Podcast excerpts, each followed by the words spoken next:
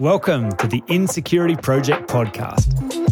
Most people think the best you can do with insecurity is mask it, manage it, or medicate. I'm convinced this is a problem that can be solved for good, and that's what this show is all about. Join me for weekly 10 minute Tuesday episodes, live coaching demonstrations, and world class interviews on the subject of overcoming insecurity.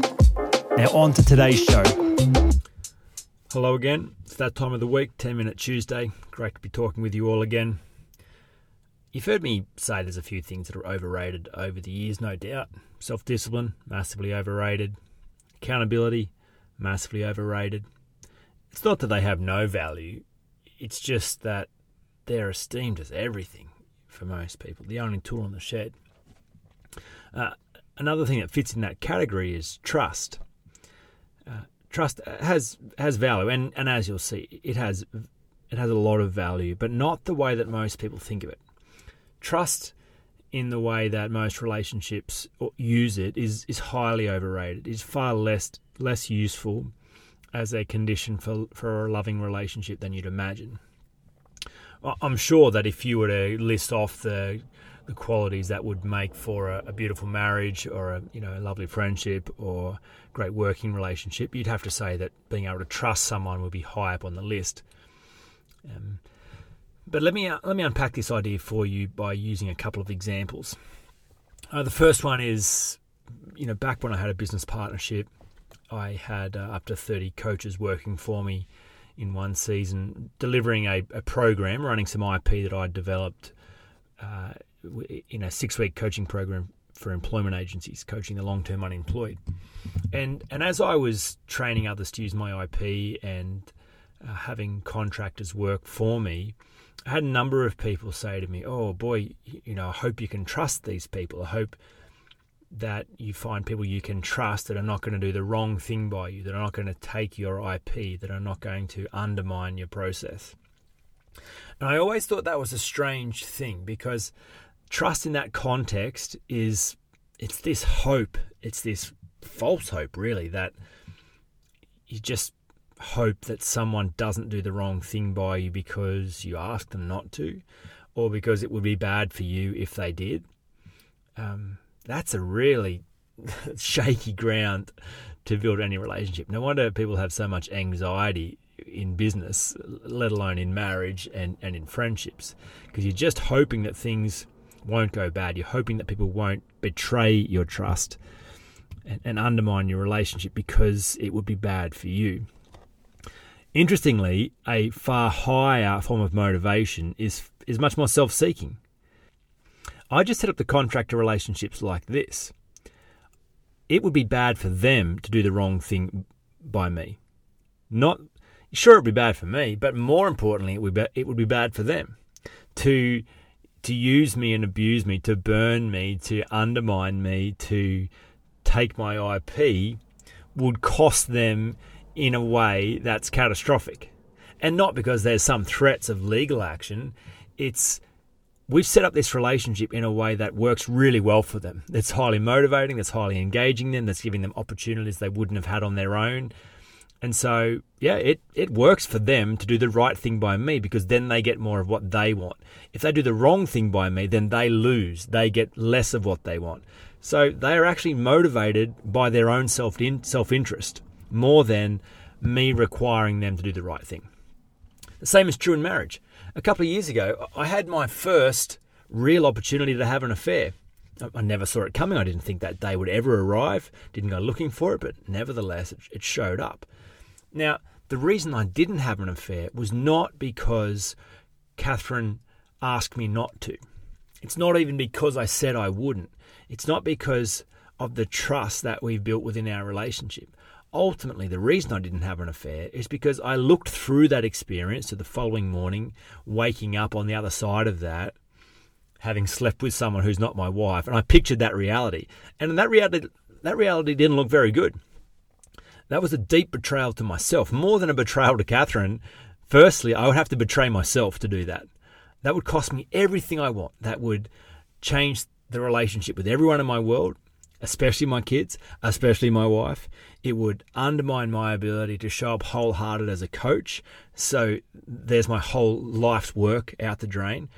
Every time I looked in the mirror, it would be a very painful experience of betraying the values and uh, the dream that I had for my life.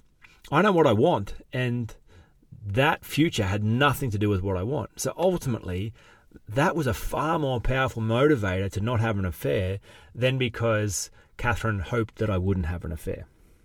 So when I say trust is overrated, obviously I am a trustworthy person. And and that's a good thing. It's I am a safe person, I am trustworthy, but not because I've been asked to be trustworthy, not because someone hopes that I won't do the wrong thing by them. I am trustworthy because I trust myself. I am trustworthy because I know what I want and I don't want to do the wrong thing by me. First and foremost, that's why you can trust me. Because doing the wrong thing by me would be bad. Doing the wrong thing by you would be bad for me. So that's why I'm not going to do it. So if if you want to become a trustworthy person, maybe you've lost trust. Maybe you have behaved in a way that has uh, gone against your values or gone against what someone else hoped you would do. Maybe you've made decisions that are very short-sighted and and give you short-term gain, but ultimately ruin you, your long-term future. And so, uh, obviously, the first step is to make a full and effective apology. And there are four steps to that.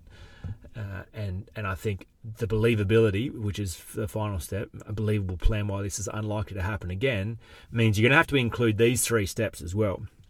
How to become a trustworthy person.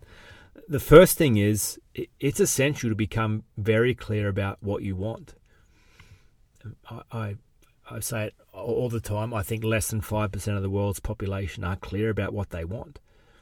Uh, it's a dangerous question. It's a difficult question. It, it it exposes a bunch of insecurity. It opens up the potential for failure and disappointment and rejection. It certainly increases conflict, but nevertheless, it's the central adult question. It's the kid. It's the question that kids think they're ready for but are not, and adults are ready for but don't want. If you want to become a trustworthy person, you actually have to go back and open the dream space and be very clear about what it is that you want primarily. What life do you want to live? What kind of person do you want to be? What's most important to you? What's this compelling vision you have for your own life? Without that, there's no true north. There's no way of telling whether whether a certain decision, a certain action is going to be good for you because you don't really know where you're heading. You don't know where you're taking things. People say to me all the time, "Oh, Jamin, it's really hard to know what I want, and maybe I don't know what I want." Uh, yeah, that's not the issue. It, it doesn't matter whether it's hard or easy. And of course, you do know what you want. It's just dangerous to say that out loud and on purpose. So this is for everyone, whether you know, whether you're very clear about it or not. There's nothing wrong with you. It's not like you're some special person who doesn't have any dreams or you're not worthy of that. To desire is human, so it's in there somewhere. Uh, if you'd like to be a trustworthy person, open the lid on that again and and set the course for your life. Be very clear about it. Second thing is to organize everything towards that end. So, so when you're clear about what you want, um, more than what you need to do to get there, who would you need to be? Being precedes doing. So organize your life toward being that kind of person. R- remember, a, a higher economy than being than doing what someone asks you to do is self-referencing is being very clear about what you want to do, about what's good for you, about where you are heading. So if you're organizing all your energy, all your focus, all your resources toward the kind of person that you want to be, then you are becoming more and more trustworthy. You're becoming more and more predictable. You're becoming more and more safe. You are evolving in, into a good human being. That's the whole point. You can't become a good human being if you've never set the coordinates for that kind of life. Organize everything toward that. Uh, and and finally, number 3, wake up and grow up. So, I'm sure all of us have had ex- experiences and examples of behavior that is incongruent with the life that we want and does weaken our trustworthiness. And it it, it is a betrayal to ourselves. So, you know, you might be listening to this going, yeah, that's all good and well, but I don't even know how to control my own behavior. There's a bunch of weird stuff in my life that I don't even know why I do. And I keep doing it even though I tell myself not to do it. So I don't even trust myself, really. This is this is why this third point is an, is an essential component to being a trustworthy person. Wake up and grow up. Wake up is about self-awareness. Is about rather than running and hiding, it's this willingness to stop running, to turn the lights on, and to be here, to do an, an accurate assessment of where your life is heading and what it is made up of and what's actually going on for you. It's to it's to be present and to stop the fight, to stop forcing. It's to observe who you are and without judgment. You can't do self judgment and self awareness at the same time. So the waking up process is the ability to to be self aware and the growing up is the process of becoming fully adult, which so many of these podcasts are actually about. That that is a theme that covers a lot of this content. Fully becoming an adult. One of the central aspects of that is updating the way you meet your needs. So every behavior is an attempt to meet your needs. So if you're not waking up and growing up, it's likely that there's a whole bunch of behavior in your life that A, you're not even aware about, but B, is set up in a way that is meeting a need but violating value. Just because you don't even know why you do what you do, you've never looked at it and you've never updated it. You created a strategy when you were a kid to meet a behavior or protect a fear, and you've never adjusted it. So have a look at it. Actually, separate your behavior from your intention understand why you do what you do. It's not a mystery. Your behavior is not broken. It's not weird. It's not a coincidence. It's serving a purpose. It's very strategically set up to do that and working exactly as you set it up. Have a look at it and then use your adult skills to adjust it. Typically, when people start the wake up process and they review their own behavior, almost all of their, their strategy for meeting their core needs is all external.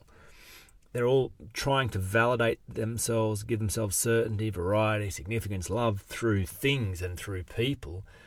And it's messy, and there's a whole bunch of dirt they're sucking up into their system that's against the kind of life that they would like.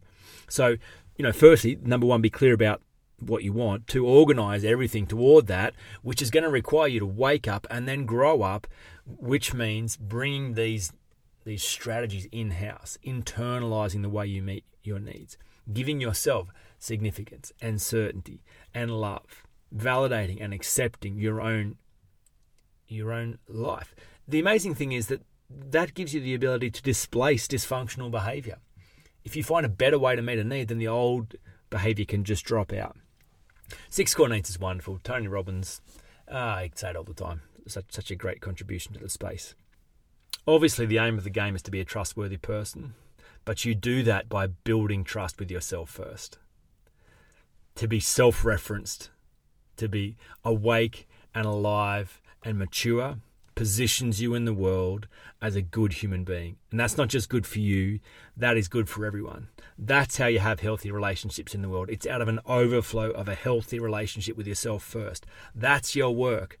If you've broken and violated trust with others, fix your own relationship first. That is the only way you ever become trustworthy for anyone else ever again. I hope that's useful. Uh, for those anticipating the un- unnecessary speaking tour, Adelaide coming to you shortly. Melbourne, I'm still coming. It's now in September. I'm also on the Gold Coast.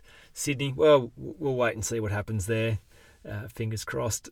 But uh, yeah, looking forward to being in the room with you. You can still get tickets at jaminfraser.com. Talk to you again next week. You've been listening to the Insecurity Project podcast. All you need to solve any problem is the proven framework and someone skillful enough to hold you in the space until it works. If this is your year to be insecurity free, jump on the insecurityproject.com and begin your journey to become unhindered by getting a free copy of the seven essential practices for overcoming insecurity.